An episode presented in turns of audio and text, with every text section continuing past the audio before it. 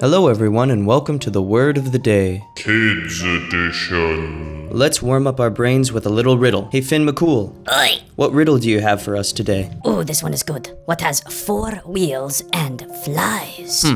What is four wheels and flies?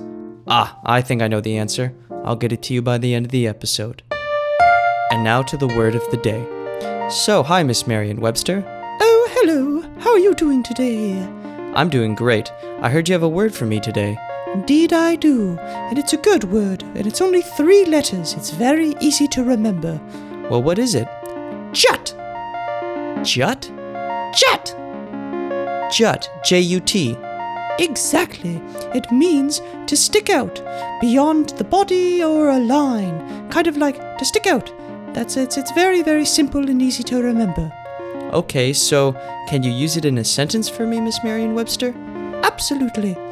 The dragon's head was jutting out of the window of the enormous dump truck.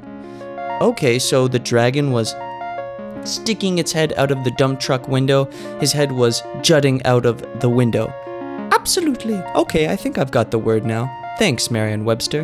No problem. So let's move on to the answer to our riddle of the day. Mr. Finn McCool, Oi! what was that riddle again? What has four wheels and flies? Oh, this one is easy.